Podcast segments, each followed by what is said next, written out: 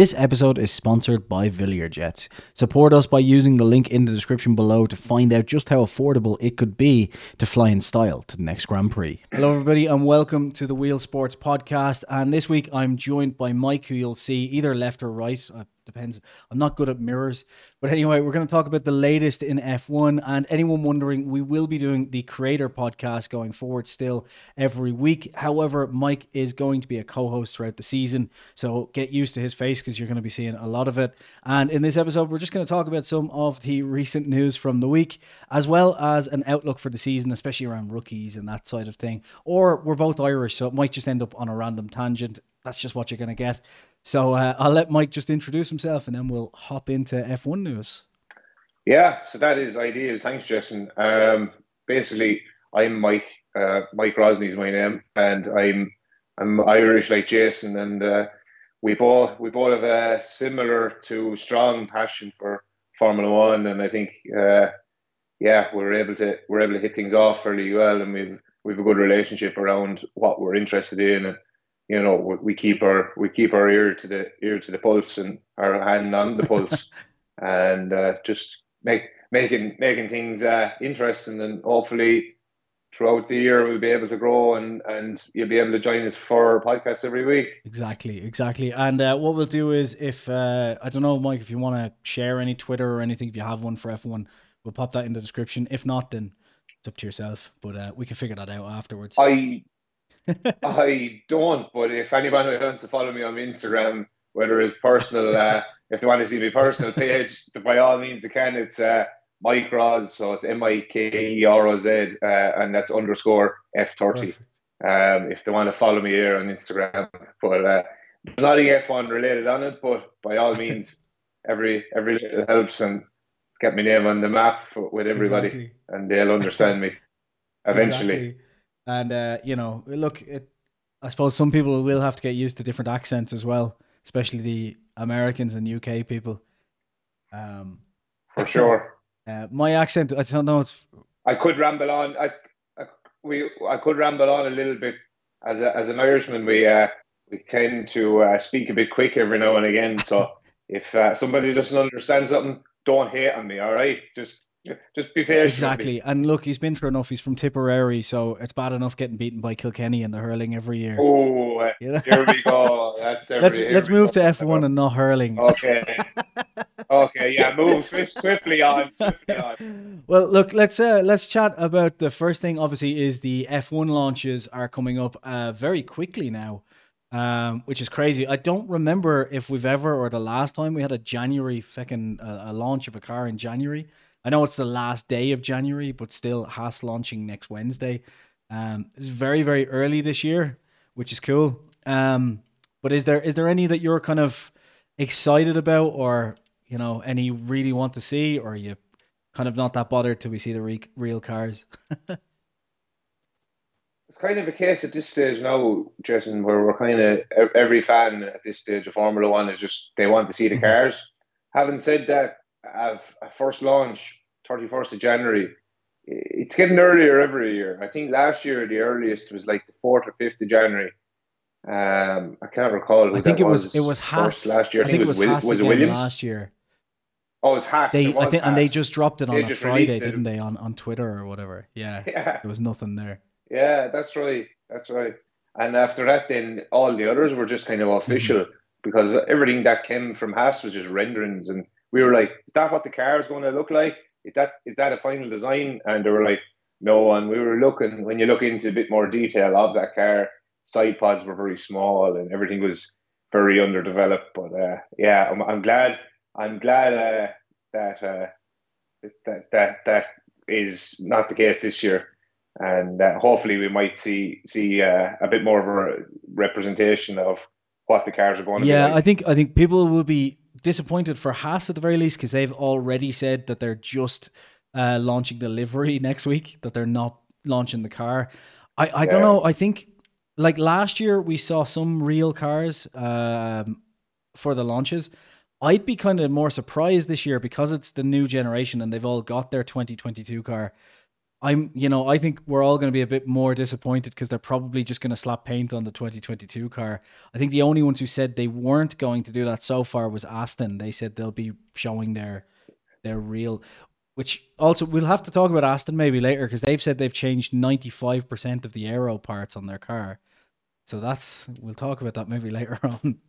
Yeah, and I think I think in reference to Aston, uh, it was it was it was Dan Fallows, I think himself, that said that it was going to be the actual mm-hmm. car that was was was coming out. So that's going to be exciting for for everybody because it'll be the only one that everyone will tune yeah. into, unless yeah. Unfortunately, it, it, that's that's the only one that has said that they're launching their new car.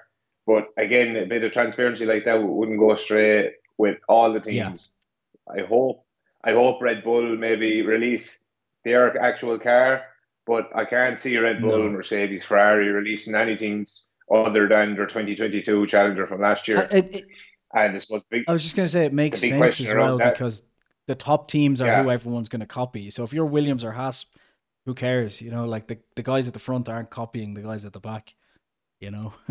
yeah, it's funny. It's funny that you say we say that you know Aston is, is, is, is going to launch their, their, their actual challenger for 2023 with their livery or, or in their launch. But they're they're talking about making big strides, and they want to, they want they've, they've talked about changing the car most of it. You would wonder is it why why would they show that their hand so early? In the season uh, if they want to make such a jump up the grid themselves yeah. and they have such aspirations in doing so. Yeah, I wonder is it just a case of like I was saying that they just know that you know they're not going to be copied because it could be hit or miss whereas I suppose if you're if you're a Red Bull or Ferrari and you were one of the top two fastest even Mercedes like the fastest team last year then if you put something out that looks a bit mental the other teams are going to look at it and go, well, there must be something to it. They know what they're doing. Whereas if Williams or Aston or one of the more midfield or back marker teams put something out, the rest of the teams are going to go, yeah, sure, but it probably won't fucking work. So, you know, what's the. yeah, who who knows? Who knows? But again, are they gonna are they gonna launch, you know, a fully painted car, or are they gonna do what Williams done and by the sixth race of the season chip, have their car stripped back to just carbon fiber. That was yeah, just that was mental. progressively worse with each team last year for for a long time. Aston done it. Yeah. Williams Williams was the worst. Williams was almost black, so it was by the time by the time it got to Azerbaijan. It's crazy how how much they were worried about weight at the start. Like that showed because there was a lot of them talking about how difficult it was to get the new chassis down to the minimum weight.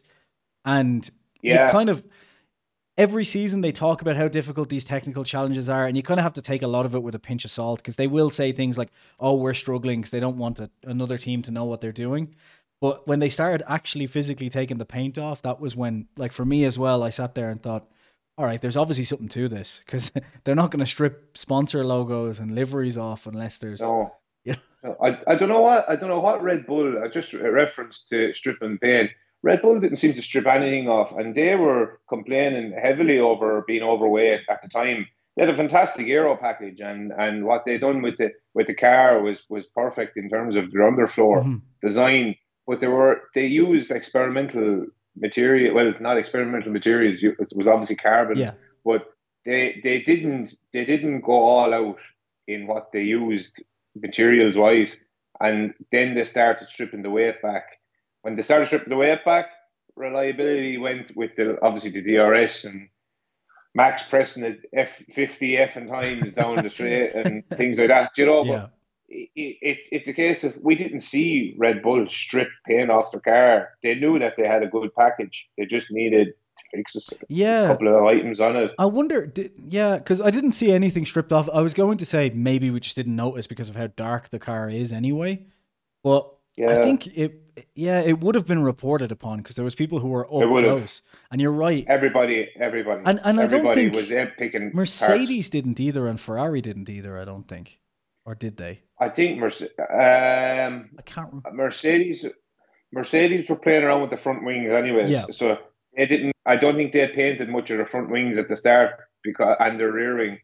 I think their first their first rear wing was re, was was actually somebody got an angle grinder and they started taking rear wing off. Yeah.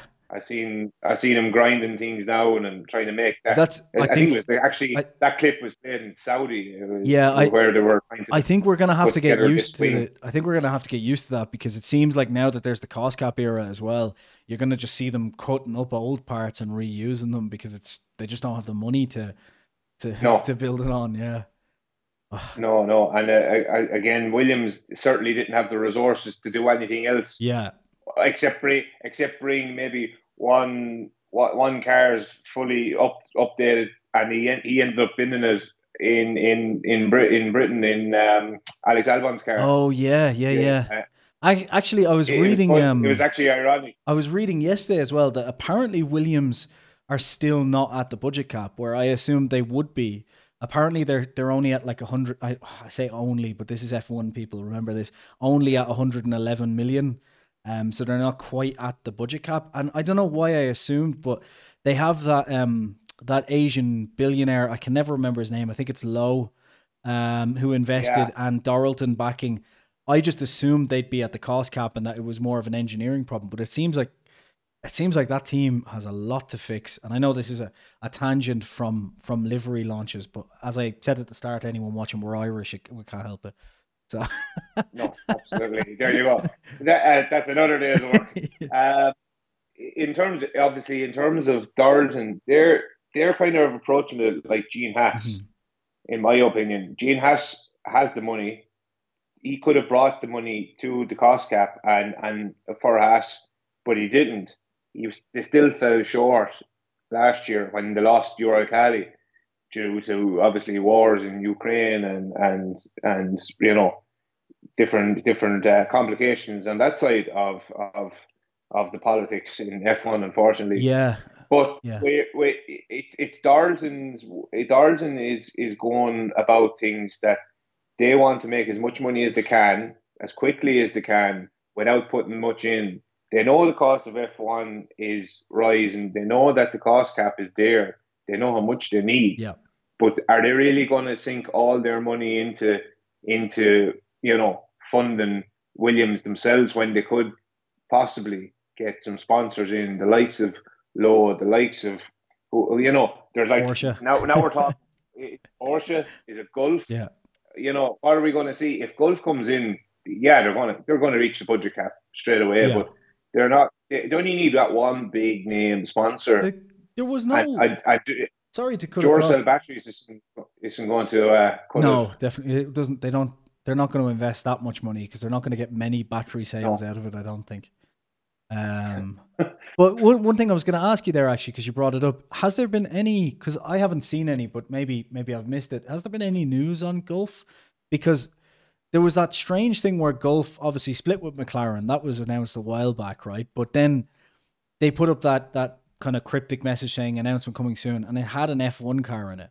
And then obviously there was all that you know commotion around Porsche, and they had the Gulf photo in it with that your man who found the frame of Frank Williams and all that stuff, right? Frank Williams. But Porsche have since said no, there's nothing to do with it. Like, and Williams said no, we're not selling and, and all this. But Gulf still haven't announced anything, uh, and you No. and you'd imagine, and that's what ex- that's what excites me. Yeah. Now there has been no news, and I have checked that uh, on a couple of occasions Mhm. since that, that you know announcement that is Yeah. coming. We're still waiting for Yeah. it. Who knows when that's coming? Maybe it's going to come in the launch. Maybe Williams are going to un, unveil this car with a full Gulf livery, and it's going to be baby blue and orange, and it's just going to look like McLaren in it did in Monaco two years ago.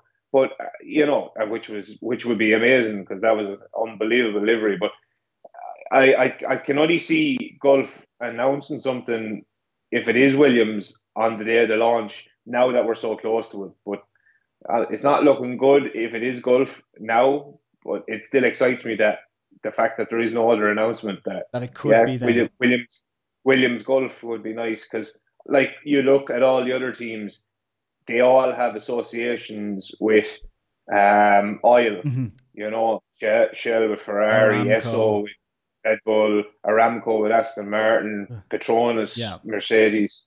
You know, the list goes on. And I suppose McLaren is now the only one without it, as far as I'm aware. Um, Yeah, actually, that's a fair point as well because you've got McLaren Well, McLaren, Williams, and Haas obviously don't don't. uh, Do Haas have one? I don't think so.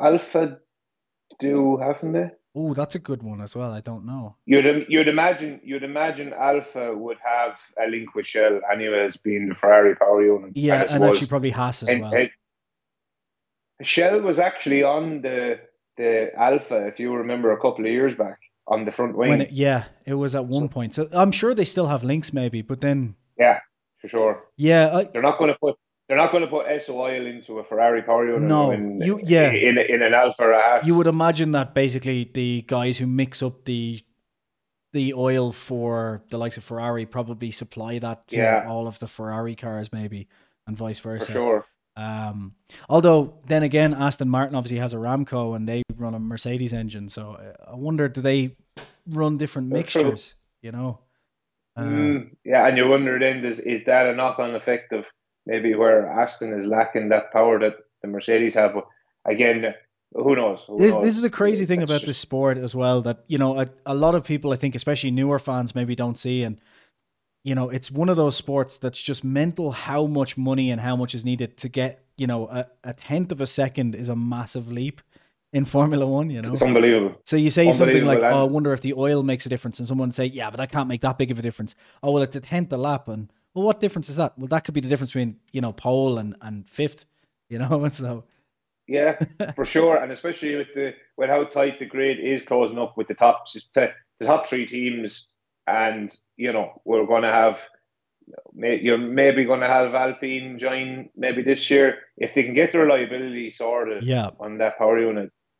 But they're the only ones. I, I read I, I read something the other day. Um, I think it was actually from the race or it was Autosport. I'm not quite sure, but um, the gains that Ferrari is making 30 horsepower yeah their power unit, yeah 16 for Mercedes and 10 for uh, Red Bull. yeah And Alpine are questioning that because they're the only ones that has made reliability um, improvements and not gained anything in horsepower. Yeah, so So like they're this quite- is they are the questioning that. this is the interesting thing about this this whole power unit thing, and I told you there'd be tangents. Everyone watching, so this is the, in- Yeah, the absolutely. interest. No, I the actual power Yeah, unit. I love it. I love it.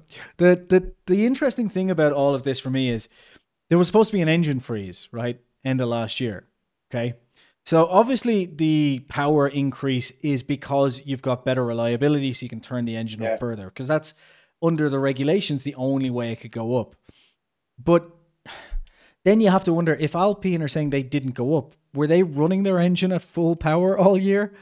You know, like because that's the only way you can go up. Heck, well, according to Yeah. the legs. So were Alpine? Is that why you know um, the car was causing so many problems for Alonso? He running it at full power? That I think I think Alonso being Alonso, he's a, he, he is he's the greedy type. yeah, He he wants, but uh, you wonder, yeah. Also, was it his driving style maybe that was affected? Was he on throttle more when you know Ocon was able to lift and coast a little bit more? yeah, Again, who knows? We we we, we can't we, we don't know what his right left foot is doing in on, in the car in the monocoque, but. Uh, Alonso being Alonso with his aggressive driving style, and he always gets everything. You remember, even when Honda was bad, Mhm. when the when McLaren initially, it was mostly his car was reliability. It was failing to start the Bahrain Grand Prix. It was, you know, blowing up midway through the Hungarian Grand Prix. He went and got his deck chair yeah. and That was- decided, yeah, That so I, I'm on summer break yeah, after ra- af- after ragging a bad car around Hungary for a couple of laps. Again, a Honda power unit, it kept blowing up. Vandoorne, yeah, it did blow up, but it still didn't have as many retirements. It just wasn't quick. yeah, and GP2 engine. maybe he's just the unluckiest two-time world champion in the world. You know, maybe that's just that. Yeah, he just peaked after 2006 and was like, yeah, I've enough now. And like 2007 then was too much. I was only talking to someone about 2012 today. What a season he he put in that year. That was incredible. it, it, if if if I think it's it's is it six points or four points, and Alonso's a four-time world champion. Did Yeah, it's that? something. It's that- something is that ridiculous like that. Because there's what two. Well, there's there's a couple of stages where he's had two points, isn't there? In it, so I'd say it's about six. Yeah, but Yeah, it's amazing. And uh, Alonso Tax will be like the way he puts his uh, spin on things. He he will say that yeah, he was world champion in 2012. Yeah. You know, and 2007 for, probably for as Paul, well. Paul di Resta decided to meet the wall in Interlagos. Yeah, and in 2007 he'll say it was Ron Dennis's fault. He should have been up there. They held him back. You know. Ah. Oh, that's a that's that's a sticky one. Like that's a whole podcast, you know, a discussion in itself. To be honest with you, if there's a lack of news over the course of the season, maybe we should start a podcast where we go back into some history and talk about how ridiculous it was. Because I think there are a lot of fans uh, since Drive to Survive that don't realize that F1's always been controversial. It's just more people shouting on Twitter about it now. It's always been like yeah, this. Twi- like if you look back, if if Twitter existed to the level, I don't know, did Twitter exist in 2007? Well, I think so, but not to the level it is now. I, I can't remember. No, if it if it was to the level it is now, and Spygate happened then, yeah, and it with Twitter at that level, unbelievable. I mean, you've got chaos before, uh, and we will jump back to livery launches in a minute and continue on with 2023. Absolutely. But if bear with, bear with us, we're having some Irish technical problems. But uh, no, if, if you were to uh, if you were to have F1 Twitter, even back in the 2000s, let alone the the Senna Prost days, forget about that. Even just the late 2000s, right? You've got 2007, you've got Spygate. 2009, you've got Crashgate, where um, Piquet Piquet Junior, yeah, chucked it in the wall and Alonso uh, won. And then another, the, another controversial Piquet. Yeah, exactly. Yeah, well, the less Piquet we talk about, the better, I think. And then for sure, and then senior, senior especially exactly. And then we had 2010 when the teams threatened to leave and set up their own uh, their own Formula One championship under a different name because they were because of the cost cap. And that was only reversed when Max Mosley, the then FIA president, was caught in an alleged orgy, which he later admitted was an orgy, but he says the allegations that it were Nazi themed were incorrect. So if you think F if you think F1's controversial now, it's always been this way. It's just there's le- it's always yeah. so right up to the point of Maldonado's win in Spain was controversial. Like the fact that the fact that his garage went on fire after the, the team photo uh, after winning that race was like what the, uh, everything conspiracy started all over the place with that fire. What were they burning? What were they trying to get rid of? you know, did they have special tires that weekend? Was Pirelli playing around? Uh, and was there a, a, a, draw where Williams won the draw to, for these amazing tires yeah. to get them to the end? I mean, we even had like in 2019 Ferrari engine scandal. It, it's constant. It's constant. It's just. I mean, we, we still don't we still don't know the outcome. That, and we never. That will. is the thing that, uh, and I, I swear we will get back to things. But anyway, that is the one thing that I found kind of annoying about there was a lot of people obviously talking about Red Bull, right, last year. And I think yeah. the cost cap breach, and I, I said myself, the cost cap breach was ridiculous, and I think they should have come down a little bit harder. But I wasn't sure where you could go because do you take a world champ drivers championship away? That's you know like we've never we never had that before. So what do you do? But the one thing I said was it is a little bit mental that people are pushing so hard for this, but no one is still asking, wait, hang on, what happened with Ferrari in 2019? Like they just yeah signed a document yeah, and, and, no one knows. Yeah, exactly. And everyone was like, "Oh, Christian Horner, you know, he he said it was draconian and everything like that." Re- uh, for completely off radar for three years. Yeah, and they only decided to challenge again this year. You know, because they got their power unit legal. Yeah. Up to a certain point where they actually had to turn it down again because they were so unreliable. But that's a that's Ferrari, and uh, Ferrari likes to mess things up with their their their own power unit. Yeah. Um, it's just but there's, there's always yeah, this they, controversy. They, they, still didn't provide any answers. No, exactly. And even Christian Horner was able to come out. He came out with his head head up. He came out fairly aggressively to the media, and you know gave his reasons and, and everything like that this year with the cost cap. Uh, Mattia Binotto, I, I, don't remember him coming out and mentioning anything of, of his meeting with the FIA no. or Formula One no. uh, after his agreement. They came to conclusion, and there's a lot of this in F1. Yeah. So bear with me when I do this. yeah. It's uh, because it, it, it's it's it's hundred percent valid uh, uh, every time it's done You know, it, it's because of Ferrari and, and, and just how long they're in the yeah, sport. and we get this. They seem to be able to just call. We get shots. this all the time as well. and I'm a Ferrari fan. Yeah, don't, you know, don't get me wrong. Ferrari, it's great. It's great for the sport. We'd be lost without the red car on the Yeah. grid. You know, in terms of its heritage. Yeah. But at the same time, they get out, they get away with murder. They're like the only child. They're spoiled. Yeah. They and they're just led away with. I it. think this is the problem, isn't it? We had um like one of the arguments I got obviously when I you know I I said yeah look Red Bull need to be punished for breaking the rules. That's what you know the rules are there for. You break them, you get some sort of punishment. That's the way it works. Yeah. But I was like, you know, it is just always the way that when one team's winning, everyone just assumes that they're in bed with the FIA, and we've seen it just constantly. It just happens all the time. But that that that Yeah. Ferrari one Yeah. kind of pushed it. For me, that was one where it was like, okay, I can deal with when someone gets does something wrong and they fine them or punish them or whatever. And you you're never going to make everyone happy with the punishment, but to just seal it and say, yeah, we're not talking about this anymore, No. that was a bit a bit mental. You know, like you don't. I, I don't know if if if they had have done that with Red Bull or the cost cap, there would have been murder. And I guess the only argument I got back from people that was a kind of, I guess, a valid argument was, yeah, but Ferrari didn't win the championship in 2019. I'm like, yeah, but does that mean then you can cheat up until the point that you win? You know, like, are, are you allowed to cheat all the time? Yeah. So, like Red Bull. Red, so Red Bull. It's the same thing as saying like Red Bull was allowed to break the cost cap until the point of caught yes. uh, and and and and they had the championship won at that Yeah. stage. It was too Yeah. late. So, like, uh, I don't know. But anyway, let's, uh, well, I suppose we should probably jump back to this season. Uh, Yeah, and maybe something a little less hectic than power units, and uh, let's go with the stickers on the cars. Yeah, exactly. So I don't, I don't know. I'm not. I'm looking forward to the livery launches just because, to be honest, it seems like forever. I think because the World Cup came in, obviously, and the ended ended Formula One early. It seems like it's been an eternity since I've seen cars now. So I'm I'm looking forward to it from that side, but I'm also not getting too excited because I know the majority are just going to be stickers on old cars.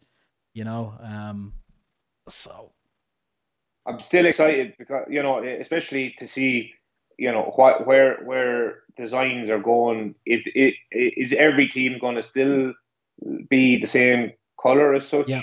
You know, I'm thinking. I'm thinking. I'm thinking of the teams that change regularly. The likes of your Williams, like Williams, one year was white with a bit Yeah. of blue. Last year they went completely different.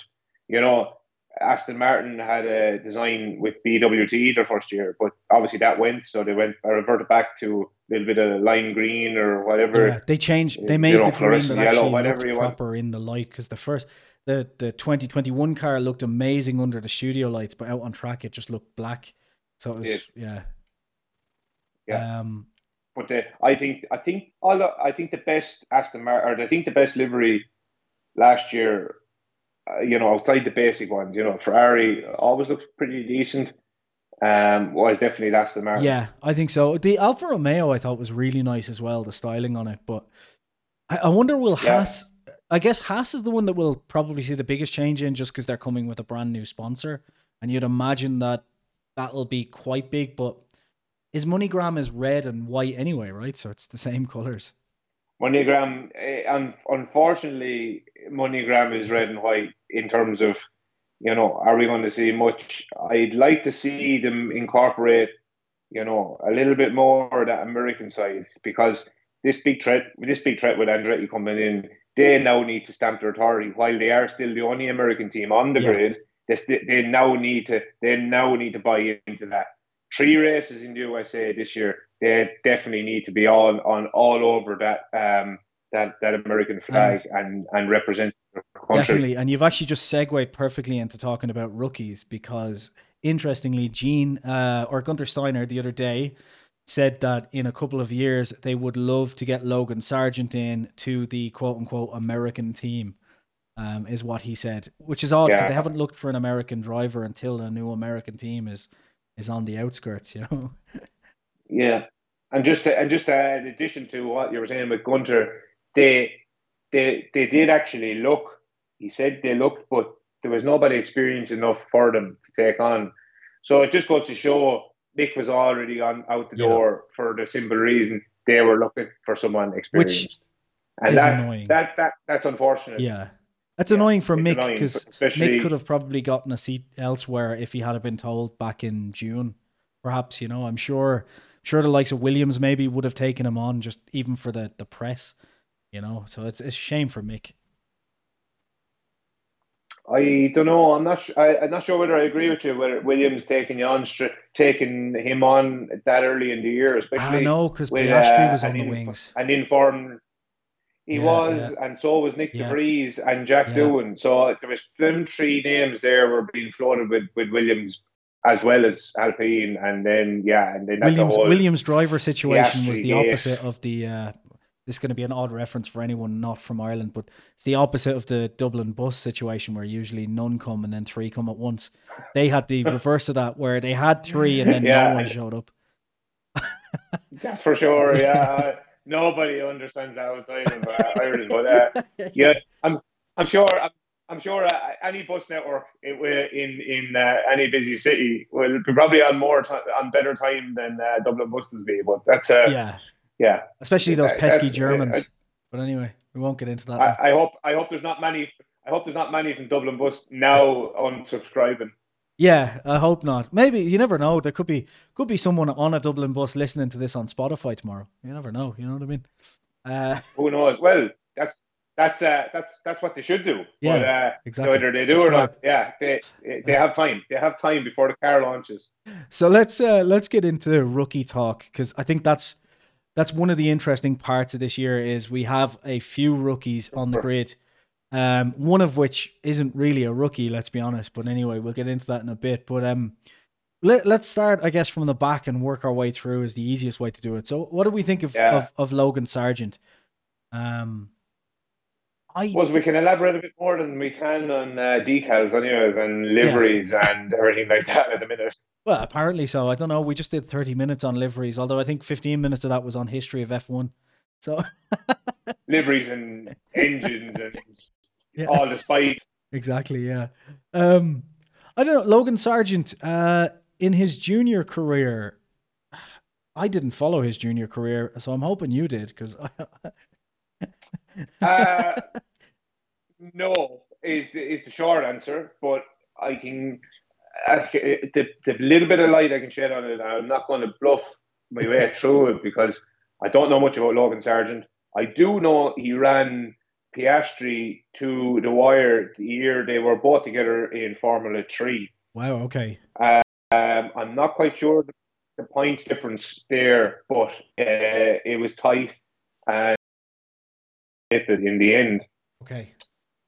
Uh, um, but in terms of that's kind of the only comparison I have is the and I suppose it's something to be excited for because anybody who runs Piastri with his rise to stardom has has uh, has been quite good. Yeah, it must be quite good. Yeah. Um, I can't say oh lot. He he was he's a very uh, consistent driver in terms of he's not the one that gets into incidents. I right. know that from his time in Formula Two. Okay. He's he's very much start the race, he'll finish the race, and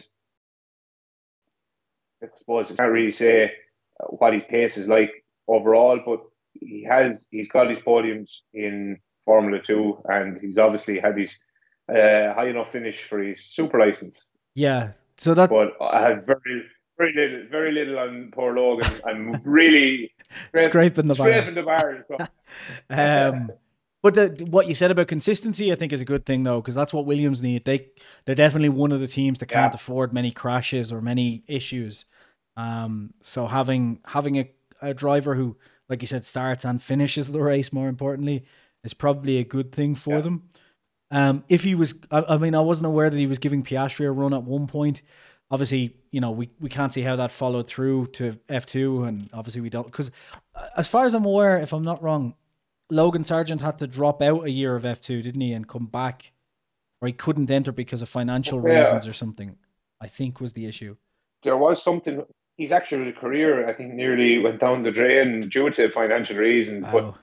But um, sponsors obviously came in and, and things like that, and, and I suppose sponsors is is playing a big role you know, in a, all these junior junior drivers' careers, and and uh, it's it's a, it's a, it's definitely there's a link there with him, and then you know how money is is is vital because you know Yu he didn't he didn't win his he didn't win his F two no. title, but he still got through because of his backing. Million dollars will get you know, you and door, yeah. I suppose exactly, and and and even Nyck de Vries is is is investments is haunting him now to this yeah. day, yeah. and and and that's another that's another rookie we have to refer to in a few minutes who is a rookie but not a rookie but is a rookie uh, kind of a fella but he we we still we still have to look at Logan. He's at the start very start of his career has had no other experience other than junior feeder yeah. series. And uh, is now he's still exciting prospect even though because because there's so little about him I suppose this side of of of the pond will say, um, obviously in America he has his he has a following, but because he carries that flag, um, but this side of the pond, we we still we're still second guessing ourselves yeah. on on him. You know, he's not your European driver, and that's where I'm lost. I I I really got to say I know more. I know more about Colton Herta than I do about Logan Sargeant, yeah.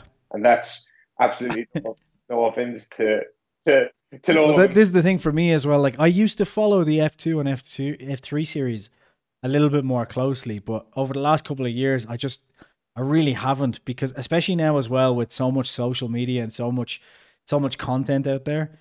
I tend to know like, oh well, I don't need to really stick around it because someone will just inform me, you know that way. So I haven't really been pushing up to date yeah. on it, and it's kind of been when I hear about some exciting driver, okay, then I'll go and learn more. Whereas Logan Sargeant was kind of Williams seemed to have run out of options, and it was like, oh, we'll bring Logan in, and that was as much as I kind of I was okay. like, oh, yeah, okay, right. I think it was a it was a little bit of a a little bit of a panic move with, for Williams, in my opinion, going with Logan initially. That's I suppose that's my take. Yeah, I think that they could have went with still with somebody a little bit more experienced.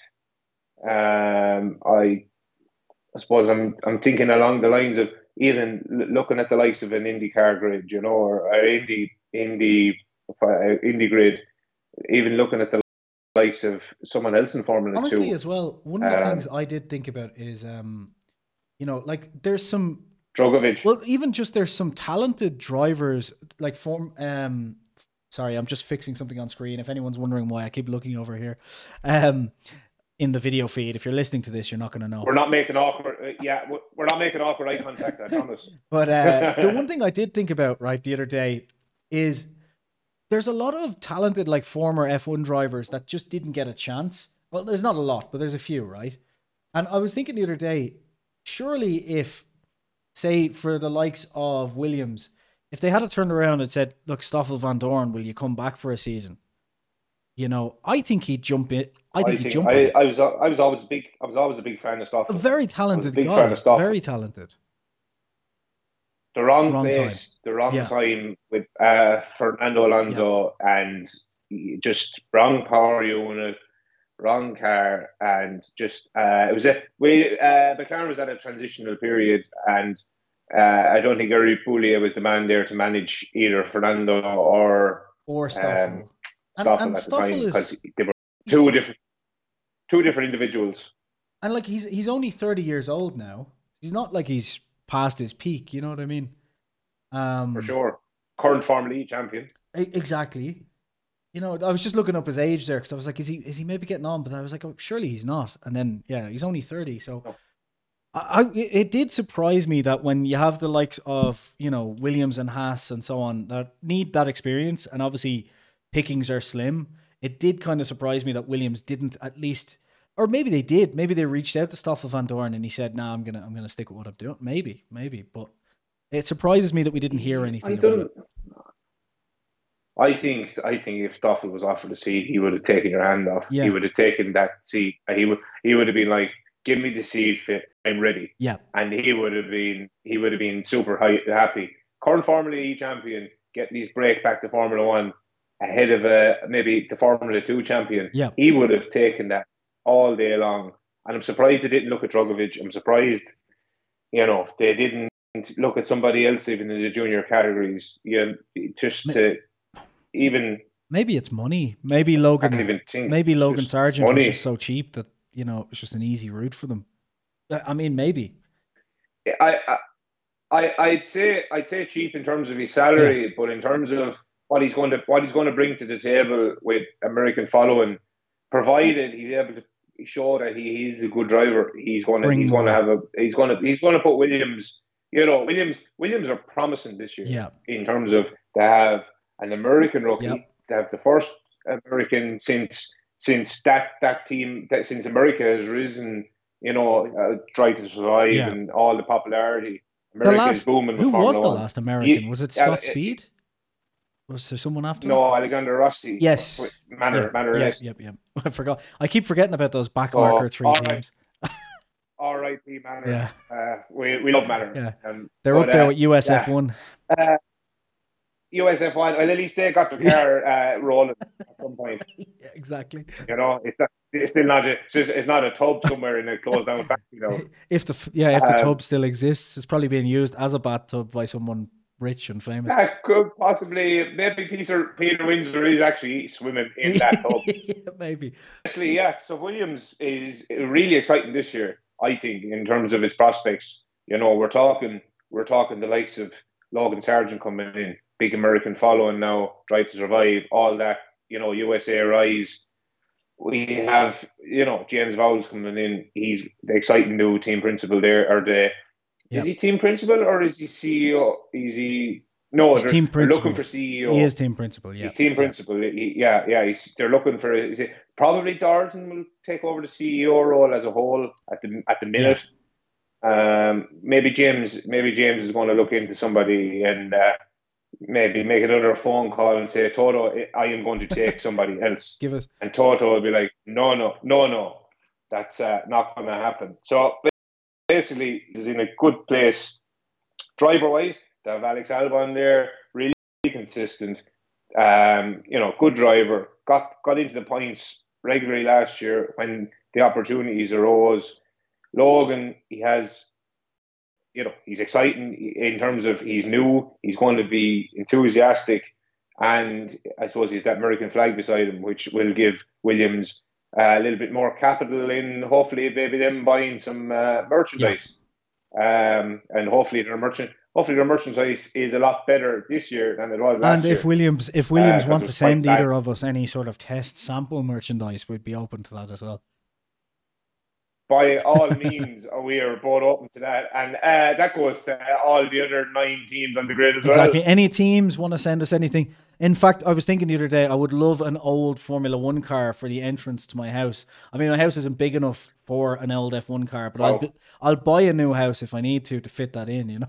Yeah, yeah. Well, look, I'll actually, I'm, I'll actually dig a hole in the ground, bury it, and then take it back up, just, just to say that, yeah, that car was underground Yeah. in Ireland, you know. But uh, yeah, yeah, Irish turf, Irish turf means more. It's it's expensive stuff. You know, it's expensive stuff. expensive. You have to get- It's at a- it's at a premium. I mean, you, it's not like you just go down the bog and cut it. Well, I suppose that's exactly what you do. But anyway, that's not the point. It's expensive stuff. That's Um, not the point. But uh, merchandise, F1 teams, Yeah. you know where we are. Or if you don't know where we are, just email. There's an email address somewhere below. Um, be there somewhere. Yeah, yeah, Exactly. exactly. yeah, we'll give you a free 10 second commercial for every merch that you send. Um, so if you, Oh, it's, uh, yeah, yes. and- Oh, you're making this sound so good. it's going to be a podcast. It's going to be a podcast of just commercials at one point, isn't it? Just literally tune in to the We Get Free Merch podcast. Um, Yeah, and then and then the, the actual podcast follows, yeah, where exactly. we talk about Formula One stuff. Yeah, yeah. one um, hour, one hour of advertisements, one hour of podcast. we'll, we'll do it like that thing where people link full episodes of TV shows on YouTube where you have to watch through to get the link at the end to the full podcast.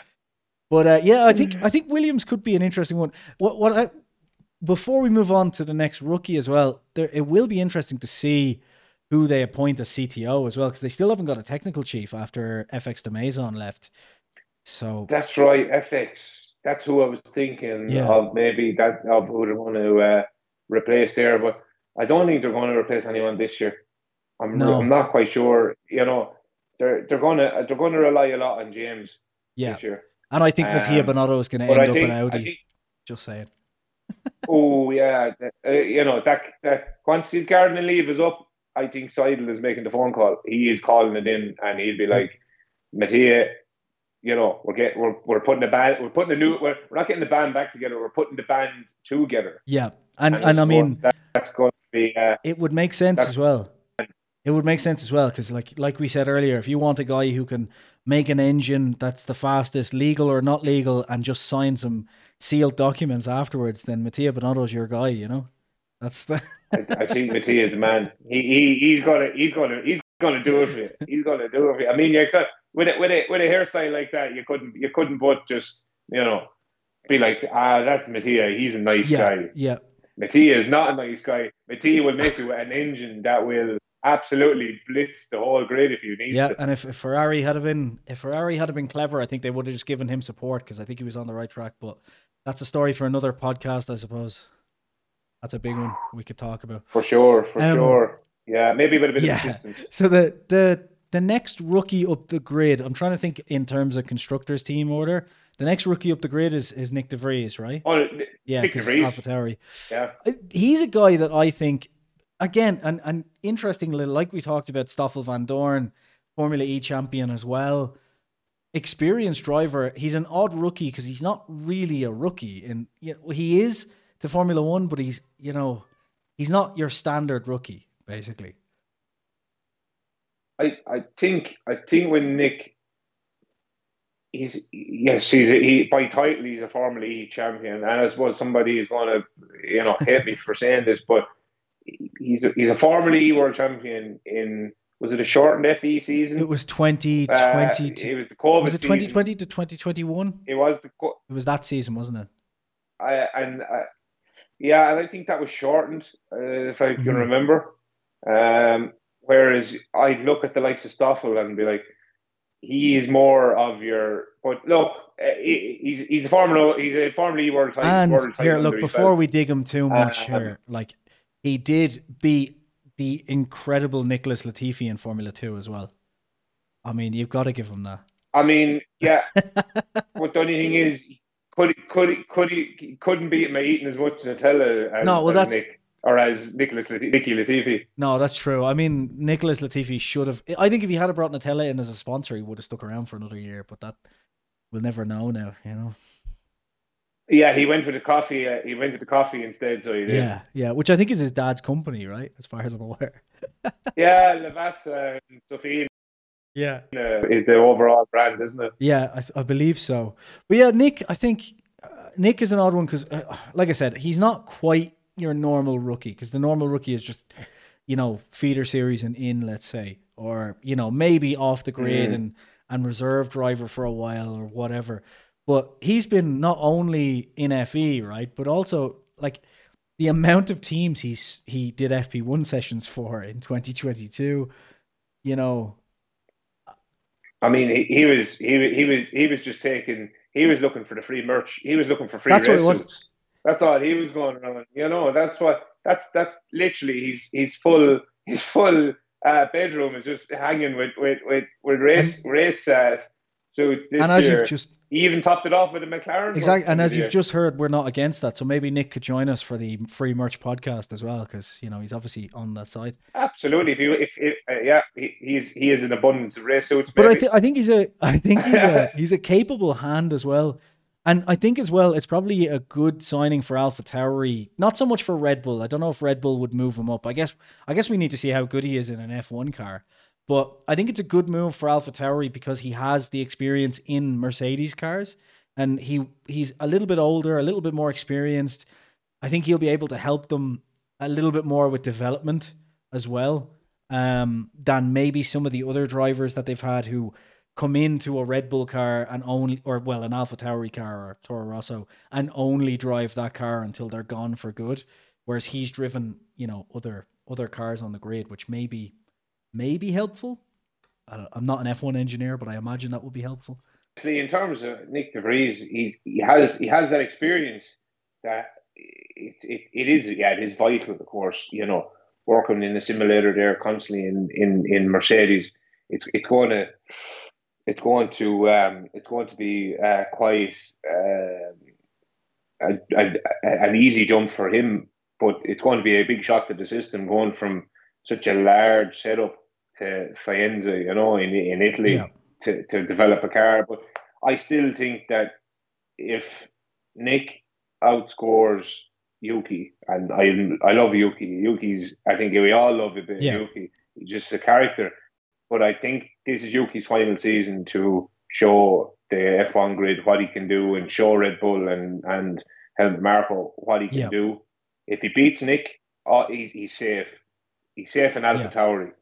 If he doesn't, I think he's he's out the the gap. He's out. He's in. He's basically out the door. Yeah. Uh, Nick has shown that he has the experience, how to be experienced as well as inexperienced. He he can he can jump into any car and, and look impressive. Yeah. So I suppose that's going to be something that Yuki is going to feel a bit of a threat for. But it's up to Yuki to take control of that team. He's there the yeah. longest. He's not the rookie anymore.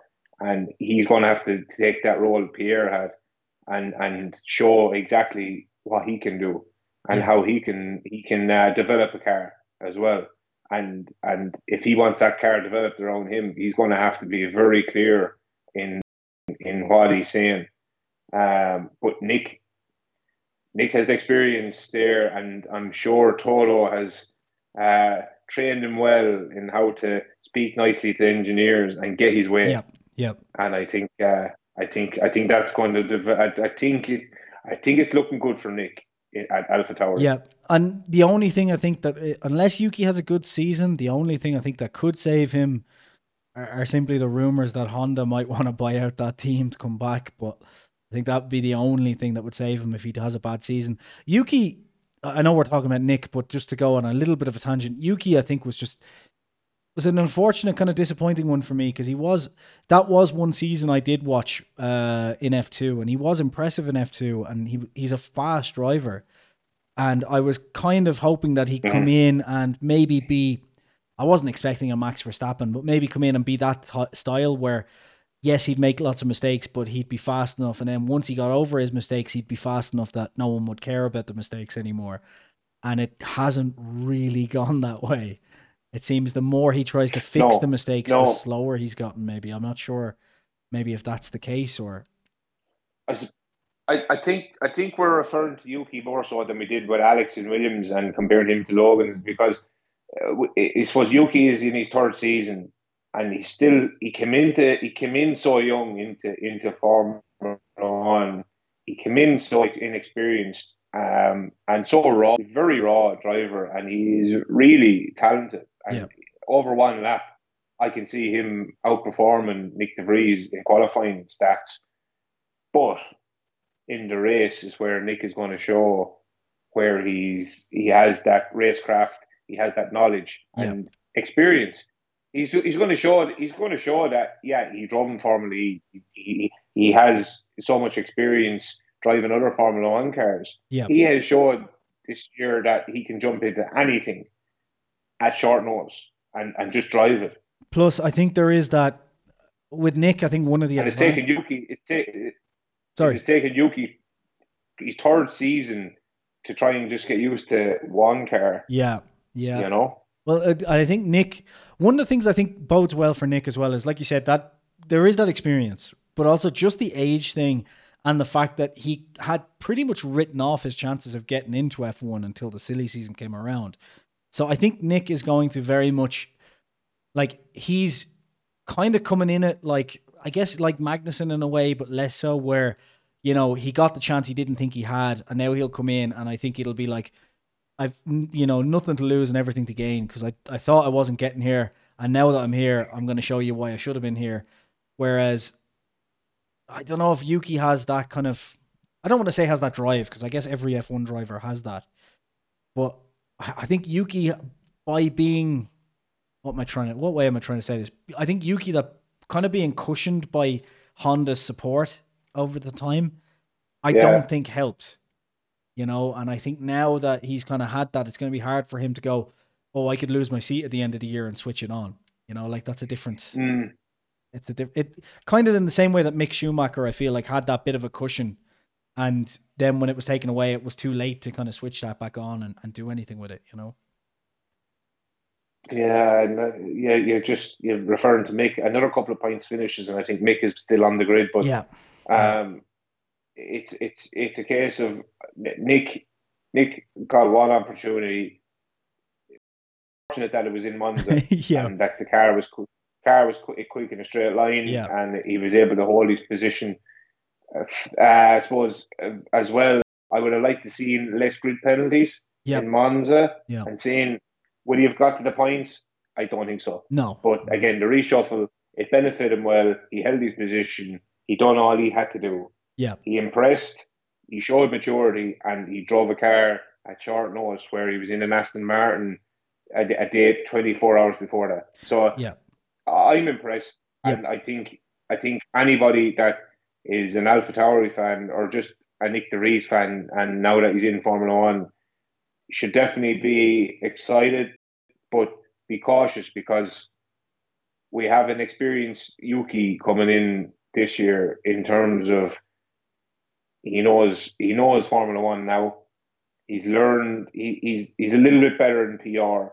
He has shown a step in the right direction. If he makes an extra step and a large step this year, we could see that Yuki that we've seen in junior formulas, and that is for, for anybody because he is rapid. he's quick. And, he's very quick. uh, He is quick, but again, if if the likes of I think Nick has a one year contract, so I think it, it's a case of if Yuki outperforms Nick, Nick Nick is gone, Yeah, and I think they're bringing in I think they're bringing in a junior then after that a Red Bull junior. Yeah. They're not going to go outside again next year. Yeah. I believe I believe it could be. I know you have so many juniors from this year already in Formula Two. You know, Daruvala, Iwasa. You know, Where's- where's how, Lawson Hauger now? F two? Where's Well, Lawson? Lawson, of course, Lawson, Liam Lawson. Yeah. But, uh, the, their actual reserve driver. How could I forget? And then and Um, I was going to say Vips, but but, he I- kind I of know- kicked himself out of that running, didn't he, a while back? Uh, Vips is no longer Yeah. uh, uh, backed anymore by Red Bull, but Vips they pulled a have PK. now. You know, I think for sure, for sure, but I think um, I, I definitely could see the likes of uh, Iwasa or uh, Iwasa Tsunoda line up there in 2024 If Nick doesn't. either that for sure. Mhm. But I, I also think that there's a Zane Maloney and Enzo Fittipaldi is now on the F2 grid. And I could see Maloney being on an F2 grid before any of the current F2 drivers, Interesting. Interesting. other than other than Pourchaire. Okay. Yeah, For poor sure, chair he- actually is a he'll, he'll, he'll be he's next in line for for Formula One. Yeah. in my opinion. yeah. Um, unless one of the the Ferrari, well, I suppose there is only one other Ferrari team now because there's not really Alfa or Sauber anymore, is there? There's only Ferrari and Haas now. I, Sauber, Haas, yeah, Sauber will technically be Ferrari until 2025, but I I don't think they're going to be taking any Ferrari drivers unless they want them now. They don't. Pourchaire and and Pourchaire is in a good position where he's a Sauber backed. He's not Yeah, Ferrari backed. Yeah, exactly. Um, so yeah, no, I think that's all really you have to say about Nick DeVries. I don't think there's any more I can add to that really. Yeah, Um, I, I get. Yeah, exactly. Uh, I think. Yeah, thumbs up for Nick, and I, you know, de- I- I think- definitely, it's going to be interesting to watch. definitely, Definitely. definitely, experience, experience Yeah. will show. Experience will show, and and fair, fair play to him for getting his call up so, So late. I, I want to jump to I want to jump to Piastri, but I feel like I'm missing someone, or am I not? Is it only the only other rookie is Are we missing someone? Well, we have, and you're probably just thinking as a, as the newbie, uh, the good old young, the young uh, Nico Hulkenberg. Oh, of course, of course. I forgot about that young rookie coming in. Oh man, yes. you know what? Let's let's talk about Hulk for. Again, Let's talk about Hulk for a minute because it is interesting to see him back on the grid again. Um, Yeah, exactly. and- there's there's not really to say other than Nico. And Yeah. he's he's he, his experience. Is I will of- just is- say- is definitely something. I will just say that I'm glad that the man who holds the record for the most race starts without a podium has gone to the one team that clearly will never give him a podium. I'm glad he made that decision. Could give him a. it could give me second. It could give me second ball in F1. It We've could- seen, we've seen Kevin being able to do it. Yeah. I- Yeah. do you know, I, Uh, did- I? I did a video the other day, uh, you know, just to t- while we're on Hulkenberg, I did a video the other day about Oscar Piastri, right? And uh, when I was going through some of the Oscar Piastri stats, just to make sure I had everything kind of up to date, I had completely forgot how anticipated Hulkenberg was before he came into F1. Like he literally had a junior career that was like up there with Hamilton and Russell and Leclerc, and and then got into F1, and, and you, you kind of look back at it now and you're like, what the hell happened? Like what went wrong here? You know? And it started so well. You know, he, he, he put he put in such good. Um, uh, that's not that's that's that's not lag. That was me actually doing that for effect. It's getting late. But, it's getting uh, late in Ireland is the problem. It, it it's late. Yeah, we're actually at midnight here now, so and on record this. So It's great. We're we're an go. hour in. We don't But- need to go that much longer. Don't worry, I don't need uh, I don't need my night bottle yet. I'm okay. I'm I, I'm okay. I, I, I don't need me uh me bedtime me bedtime snack. yeah. Um, but uh, eh, Nico probably does need a bedtime snack uh, at this stage because he's getting so old and he's now back on the F1 grid. How But uh, is he? Th- Thirty-seven. he's 30, 30, he's 36 or I think he's 35 or 36. Um, but 35. He's definitely, yeah. So he's he, he, he still has still has a few years to go. same age. Same age. Almost. There's only a month between him and um and Vettel, and those are two. Those Yeah. are two careers that went very differently. Wow. wow, that opposite end of the spectrum Yeah. there we're talking in terms of uh, success. Exactly. But uh, Nico is definitely somebody that is consistent, has one consistency. They don't want to be forking out money on. It, it, to me, it, it, it's a positive all around in terms of, except, you know, Yeah. he, he hasn't these any race with except Yeah, and- we and I can, will- we I- can say what we like about that, and we can slag we can slag all we want about that but my point being he's consistent he'll Yeah. finish races Definitely. he's he's he knows how to develop a car because of the experience and he's definitely not going to cost half that money on breaking cars Yeah. so he's not unless he turns them upside down like he did in uh, uh, Abu Dhabi but that wasn't his fault of course Yeah. uh, if you remember that. he, he was he was dangling like a cow or something. I think he's he's famous. I believe those were his exact was- words. Yeah. I'm dangling like a cow. Yes. Yeah. Yeah, Yeah. and his voice broke at a really odd time, but uh, it was funny. It was funny, um, and he's definitely somebody that you know Haas is going to appreciate for not breaking the car. That they can put that money Into now development. into development rather than delaying a development of that car, which they had to do last year. I think it was France. Was, their, was it France or Hungary was their first Uh, upgrade? Hungary, wasn't it, that they brought it in, and they could only bring it in for one car. K-Mag, yes, if I'm not mistaken, if that is correct. Um, was it was K-Mag because uh, I remember Adrian Newey went down with his Yeah. notepad and started taking notes. because it was the white Ferrari. Um, basically. yeah. Although I believe anyone who watched this channel back then will remember that I pointed out that it actually looked more like a white Alpine, and that was because I was very tired, very hungover, and also the images I had were wrong. And as soon as it went out on track, I literally that moment put on the channel. Yeah, guys, I fucked up. Uh, sorry about that. Uh, Okay. yes. Thank God. Thank, thank, thank God I wasn't associated with you at that stage. Yeah, you- I would have been ashamed of would have would have looked ridiculous. But uh, yeah, I think the Absolutely. the thing about Hulkenberg exactly, yeah, and everyone's getting cancelled now. I, I can't wait to be cancelled. It's a badge of honor these days. Uh, Oh God. Oh, yeah. but uh, I think I think the thing about Hulkenberg is there's a lot of stigma on that kind of po- not getting a podium, right? And it's it's one of those things that I guess it's just the easy statistic to bring up when you talk about Hulkenberg because it's the the biggest one. But in reality, he never was in a car to consistently fight for a podium. You know, he never had that opportunity, but he always fought for points, and that's exactly what Haas need. And the only question I have about that is, and and this was why it was strange to me looking back, is given his junior career, I really want to look back and go, at what point did that all fall apart? Because why didn't he get into a top team? You know what I mean?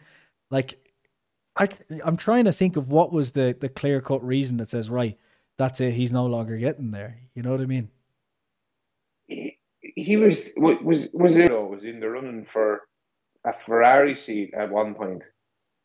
I think was that not him and Perez? Because Perez was in the Ferrari driver academy, I believe. Or maybe I'm wrong.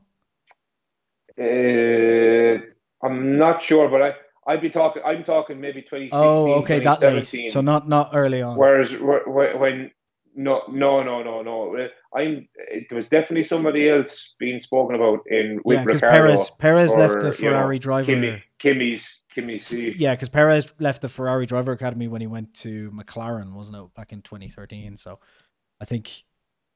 Yeah, it was only when he was Sauber driver he was he was in the Ferrari Yeah, academy. I, I just I mean, Hulkenberg's an odd one. Like, I guess it's it's a weird one because it's in the same way that realistically, if Alonso hadn't have caused so many problems with different teams, he probably would have more more titles as well. You know, or potentially could. And I think I think uh, Hulkenberg was one of the quieter ones. He was the opposite, and and and that shot him Yeah. in the foot, himself in the foot. Like such a consistent finisher, you know. You see, you see that, you see that um, abbreviation in the corner. You can nearly predict. You, you couldn't. You could never predict the top six and seventh. Hul, Yeah. Hulkenberg. Yeah, You know, you'd always have Hulkenberg, and he he has done that job there. So he did for you know eh, for years. So he did, and he done a fantastic job at Force India. He done a decent job at well, did he? So was Sauber or Williams. Uh, Williams, I suppose. Williams, I suppose, is where he he made his mark by putting that, that car on pole. Was that was that Williams or Sauber? That was Brazil, he- right? Brazil 2011. Brazil, Is it 11 or ten or twelve. Why do I why do I always get that one mixed up? Yeah, I, I look at this is you know what I love about the modern world we're in now is you never need to look like an idiot anymore because you can look up all the information straight away. It's No. brilliant, absolutely brilliant. Please, please, please pull me out. Please, please pull me out with a proverbial firebird in here. I think like, but, uh, Grand. I, I yeah, say he, stupid he's things all the definitely. time. It was definitely a. It was it was a poor position in uh, either a Sauber or a Williams. It was definitely one of the two. I'm just trying to remember which which one it was. I'm trying to look it up. I'm thinking it was Will. I think it was Will. I think it was Williams because uh, Barrichello was his teammate at the time. and that- that Uh, you're was right. 2010. 2010. You're right. So there you go. You, you did Am I right? 2010 Williams. So you Okay. didn't look like Okay, you we'll, didn't we'll look just like put that bit out. Then yeah. don't- No, we'll keep yeah, we'll, put keep that, in because we'll put that- realistically, I called you an idiot even though you were right. Basically, is what just happened there. That's okay. So that's That's okay. I am now. I am now going to take control of Wheel Sports, and Jason just that's it, and that's cancelled. and for anyone anyone listening, that's how libel lawsuits work. Basically, you know. Um, oh uh, yeah, exactly. Yeah, I'm trying to think as well. You know what would be amazing, and um, we'll move on to the next rookie because this is a what I'm about to say is just a ridiculous and and pointless thing to say at the moment. But right, hear me out for a minute. Jensen Button was in his 30, Oh, wow. was just gone 30, right? In a career where no one thought he could win a title, and then happened upon a car that came from kind of nowhere to winning a title. So you never know. Maybe, maybe Haas wins a title next year and he gets it. You know what I mean? What, what a story that would be. unless Haas bought, unless Haas bought on that double diffuser from 2009, they are winning no title in the next five years. It's it's not happening. Unfortunately, Yeah, it's not it's not happening. But unfortunately, what what a story that would be, huh? I, if if I if I what a story if I even see K Mag on a podium in the next two years, I'd be super happy. Yeah, if I see Haas on the grid in the next two years, I'll be surprised to be honest. Although I suppose the, the money's going up, isn't it? You know. Oh look, I, you know what? They're at the cost cap. I give Haas a lot of hassle, right? But honestly, the only reason I do that is not because they're a crap team, and I think that's what people wouldn't think I'm saying. The, the only problem I have with Haas is they're the only team on the grid that never talks about aspirations of being a front runner team. And it just seems to me odd that you join Formula lie. One. lie. Don't lie. Don't lie. Don't lie. You're hitting on I- Haas. You're hitting on Haas. God, just it's because Gene Haas stole part of my name. I'm Jason Hassett. He's just Haas. That's that's I've had it against them the whole time. Um, so I guess we could talk about the rookie that everyone's talking about. Then, um, it's the most exciting one of the year, and uh, that is of course, um, that is of course that Daniel Ricciardo has gone back to being a rookie reserve driver at Red. No, I'm kidding. Um, Oscar P- Oscar Piastri, of course, is uh, is going to McLaren. Um, that's that's first of all, I guess we don't need to talk about silly season because it's been talked about for a long time. But the way he got to McLaren was interesting to say the least. Um, yes, Mr. Silly Season himself. Um, I suppose he had yeah the, the the the the rookie with the biggest cojones to, to turn down a racy. Yeah, and publicly say it hours after you know being given a racy. Yeah, and he must he, he just he, he must have put so much faith into Mark Webber. Yeah, he oh Jesus, like can you can you imagine how quickly he probably would have dropped Webber if he had gone from three seats to none if that hadn't worked out? Oh, That's... and I th- and I still think in you know, you'd have you'd have Fernando Alonso still laughing. Yeah, you know, of he, course. He, yeah, he, he he didn't care. He had his he had his. Uh, Alonso's got his. I think it's I think it's a forty five million dollar contract over three years that Alonso's walked into now, fifteen a year, something like that, plus bonuses. I'm sure. That's you know to basically he is he is basically in terms of Formula One. Fernando Alonso is an old age pensioner, realistically, in, in Formula One terms, right? So he is literally getting paid fifty million dollars to do a Sunday drive. You know, amazing, absolutely incredible. Like, you know, yeah, incredible. A, a Sunday a Sunday drive that you could probably, yeah, I'd do it for half the price. I'd do it for free, to be honest with you. If, if, if, if Aston, if if if Aston, if Aston, if Aston just wanted to save a few quid, I'm like, Lawrence here, you know, make their make, make your young boy uh, look. Uh, I'll, I'll do it for free because all I'll do is when I when I inevitably crash the car, I'll just jump out, scour some pieces, and sell them on eBay, and that'll it'll make all the money back. You know, job done. Well, Jesus Christ! You sound like you sound you sound like a flight. You sound like a one hit wonder. You sound like a UG, U, UD EJ. Remember no. him? E, the UG no. EJ, the Japanese driver. Yeah, he, he only race. He got it he's, he had his he had his super license uh, revoked in 2006. Right. I like to say. I don't remember this. I think it was when Super Aguri. Yes. Super Aguri yes. Yes. Yes. Yes. Yes. Yes. With Sat with, with Takuma Takuma uh-huh. Sato and and Yuji Ide, and Ide was the dud. He was um, that. Yeah. That'd be me. You know, you that would definitely be me. You know, a lot, a lot of bread in the car would have been would have been definitely. Uh, uh, to be honest with you, I'd be so excited. I'd show up half cut and I don't think they do breathalyzers I think that's before what... an F1 race. So I'll probably get away with it and be the only F1 driver in history to get arrested for crashing drunk dri- drunk driving on an F1 track. Be brilliant. Be brilliant. But uh, anyway. I don't think I don't think I don't I don't think the policemen want the, the paperwork. Believe ah, me. Sure. Now look, police don't know anything. Uh, no. um, they're nice. They're nice people. They're nice. They're, people. they're lovely people. Lovely people. Back to back to Oscar Piastri. Um, yeah, like I, I, want. I think Oscar Piastri is, is is in a good position as well, though, by going into McLaren because I don't know how. I could see his reasons for not going to Alpine, right? Because there's obviously some problems at Alpine, um, because you know you've got Fernando Alonso left, um, you know you've got the the ex team boss Cyril and them falling out. I think there's more issues behind the scenes there than than we know about that maybe Oscar was a little bit heads up on. So I I would love to know in a couple of years what the reason is behind that. Um, you know why why there was some odd stuff going on at that team. But uh anyway, I've forgotten what my point was here. Right, yes. Piastri. Yes, that's that was it. So what I was going to say is I, I think it's a good decision that Piastri went to McLaren because I think at Alpine the, the ceiling was there. Like you you can't really go anywhere from Alpine because obviously you're not driving a Mercedes engine car. You know, there's a lot of differences there that you'd have to work around. And also just going for Alpine, there's no way of kind of working up. And on top of that, if he didn't do well at Alpine, I think it would have soured his whole career, right? Like it would have been an issue because especially someone like Piastri, that's the type of driver comes in with these huge expectations. We're all expecting the world from him. It's not like a Nick de Vries where if he comes in and does decent, you're like, oh, well done. This is like you have to come in now and, yeah. and murder it.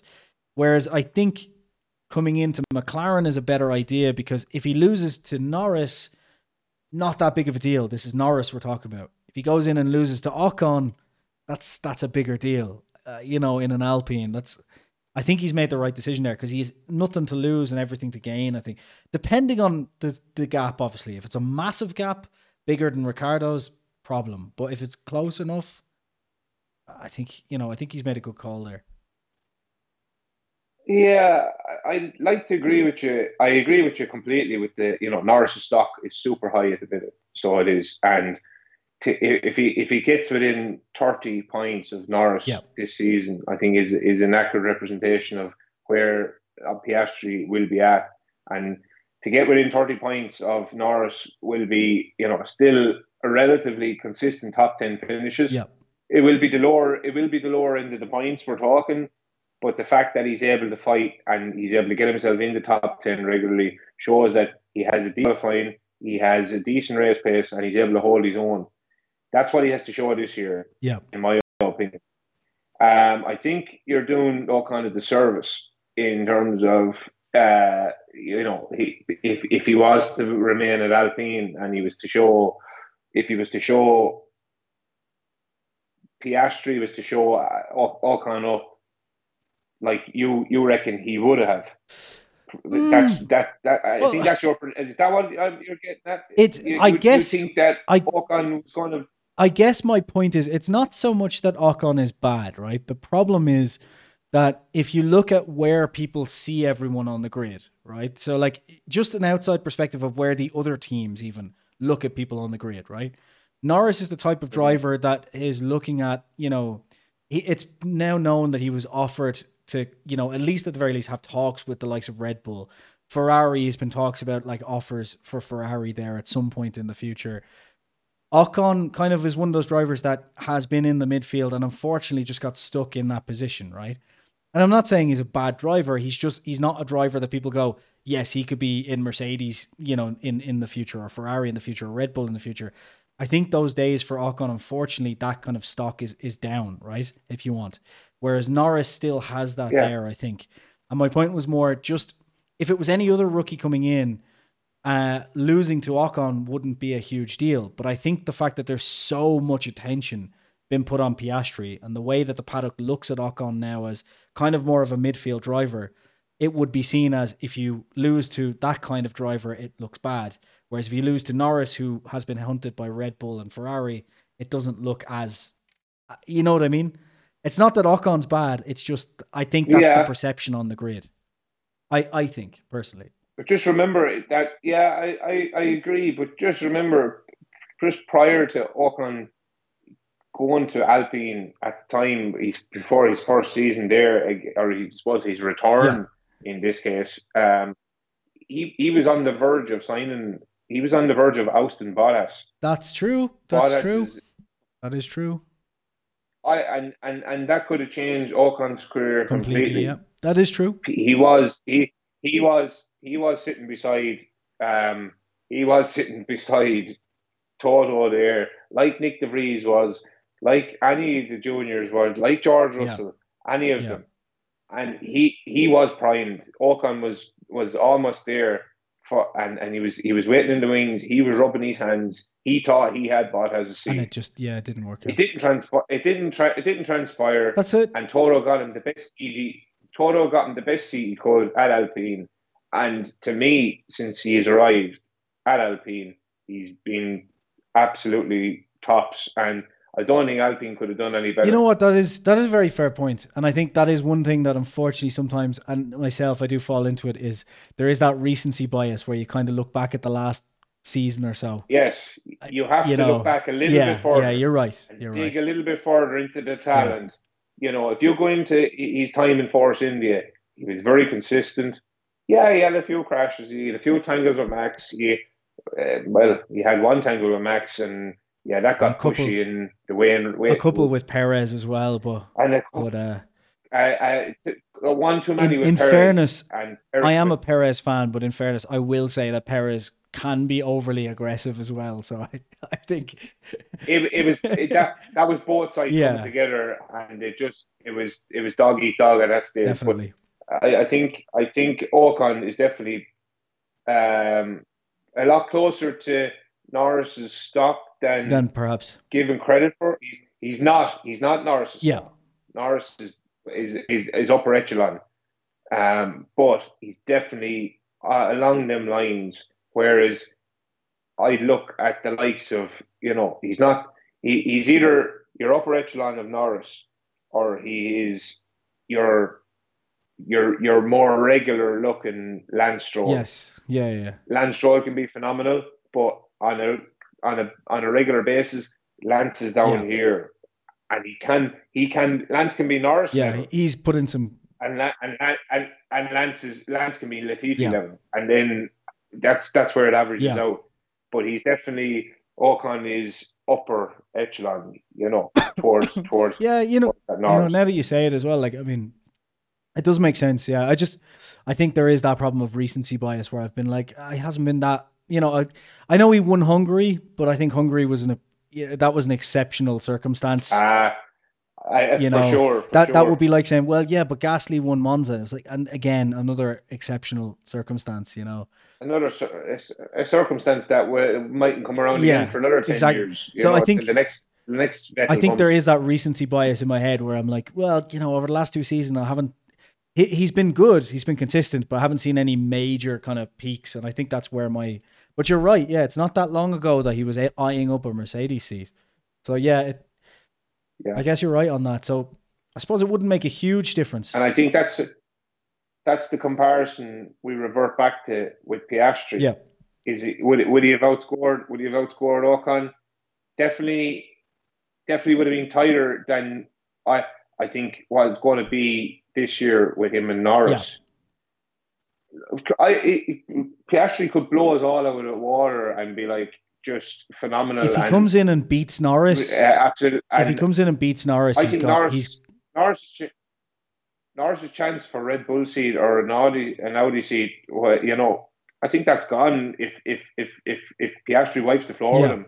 Although I just I I think if Piastri wipes the floor with him, that's that's just a massive statement of intent for his career going forward anyway. Because Mhm. like this is the thing, I you know That's a world I, I'm not a I'm not a massive Norris fan to be honest. It's just a case of I think that Norris, out of a lot of the drivers, is in the unfortunate position that I think he is definitely up there with the guys that you put like you know the likes of Russell Hamilton and and Verstappen and Leclerc that we all talk about Yeah. as these are the title you know hopes at the moment. These are the guys. The. Yeah, exactly. of the crop. I think Norris is up there with them, and I think the McLaren just doesn't allow him to show it because even last year, the only person who got a podium outside of the top three teams was Norris.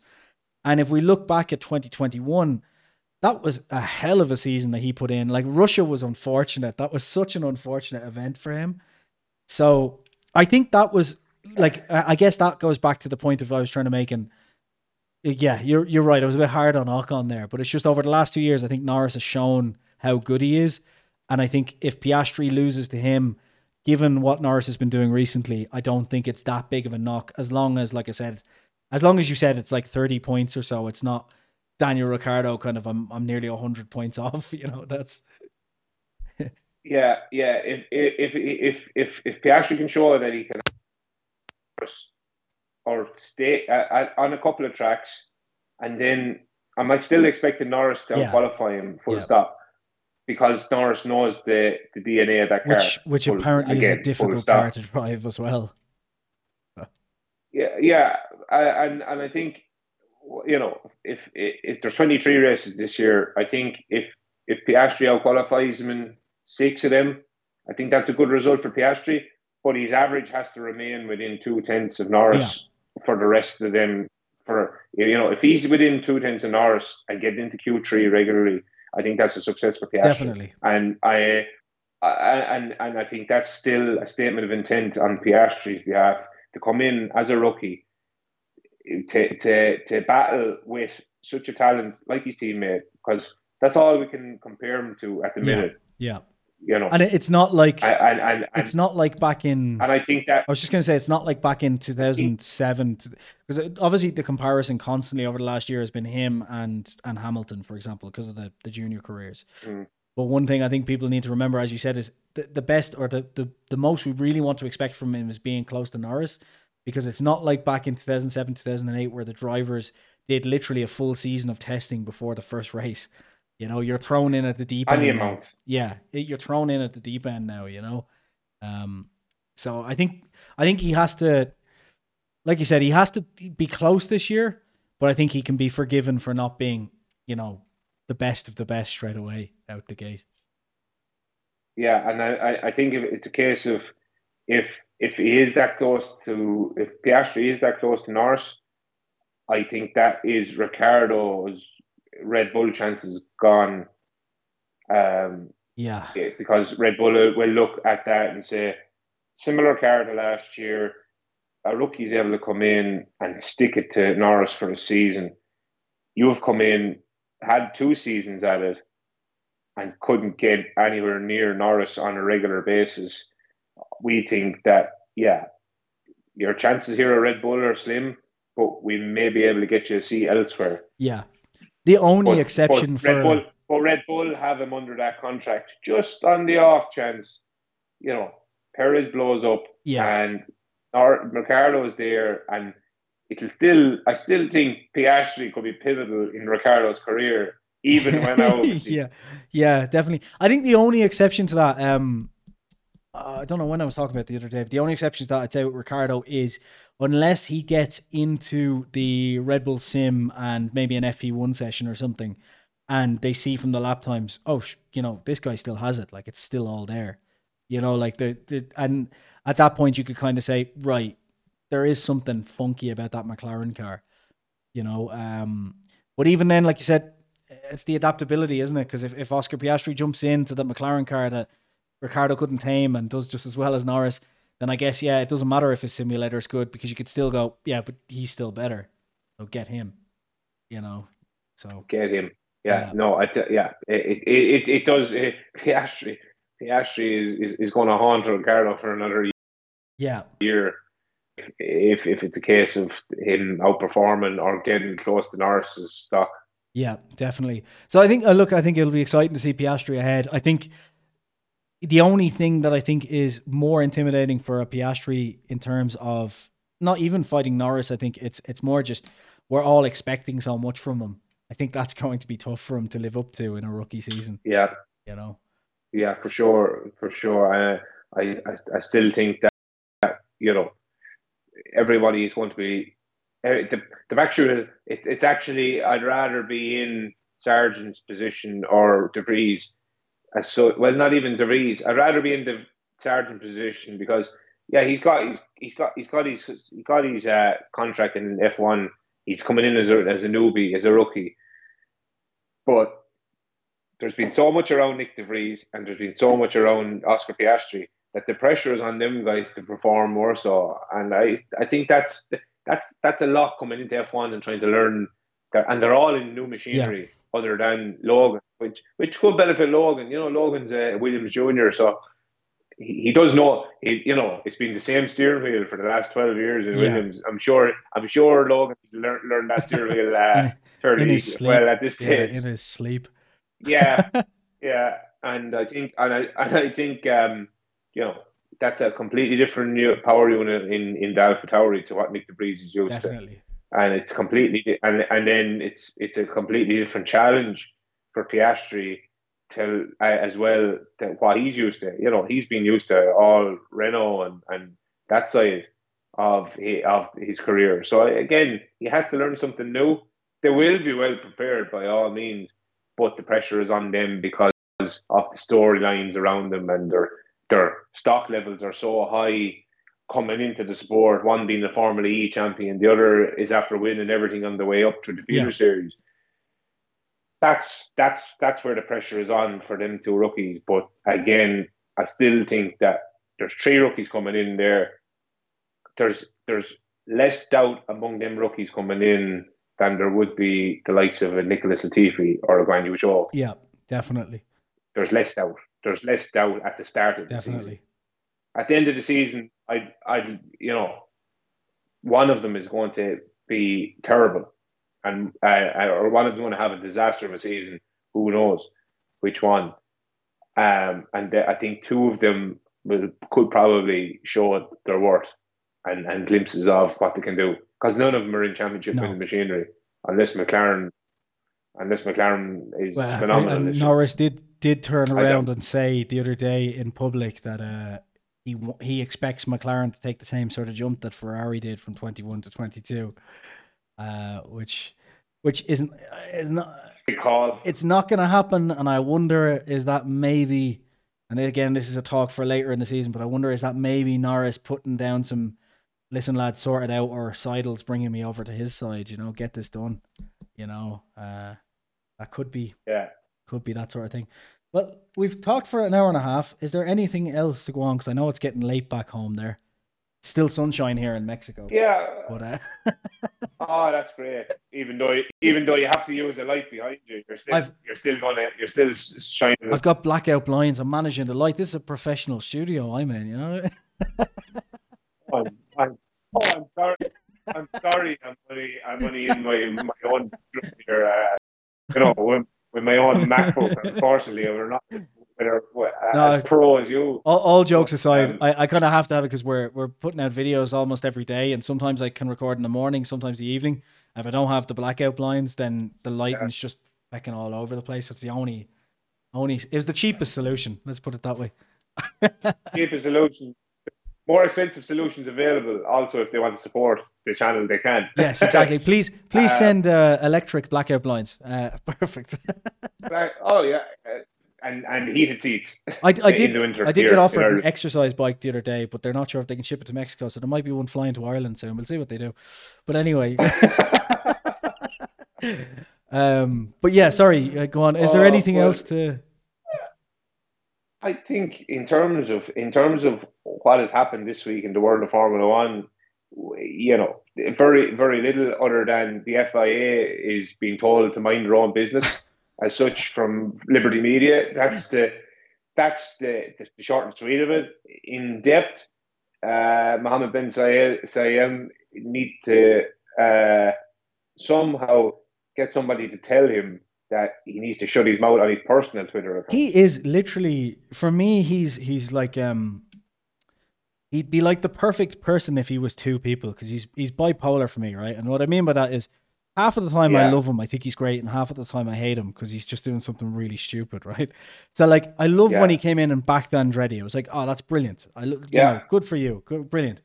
And then a week before that, he's like, yeah, no more political statements on the grid. We decide what you talk about on the grid. I was like, yeah, that's probably not a great idea because let's be honest, Yeah. that now means that if you say you can't talk about that, you're now taking a personal sway behind it, which is not a good look for the FIA.